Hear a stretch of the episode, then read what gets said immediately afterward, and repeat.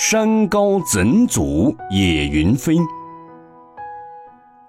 单净和尚二十七岁的时候弃官出家，他去乐普山投奔元安禅师。禅师令单净管理寺院的菜园，在劳动的过程中修行。有一天，寺内一位僧人认为自己已经修业成功，可以下山云游了。于是就到元安禅师那里辞行。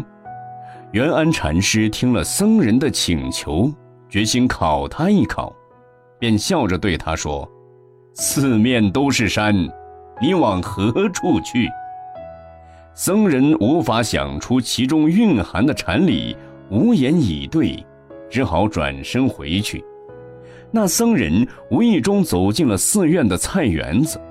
单静正在除草，看见僧人愁眉苦脸的样子，就问：“师兄为何苦恼？”僧人就将事情的来龙去脉一五一十地告诉了他。单静马上想到，四面的山就是暗指重重困难、层层障碍。元安禅师实际上是想考考僧人的信念和决心。可惜僧人参透不了师傅的旨意，于是单净笑着对僧人说：“竹密岂妨流水过，山高怎阻野云飞。”意思就是竹林再密也无法妨碍水流过去，山丘再高也不能阻止云飞过去。僧人听了之后，觉得如获至宝。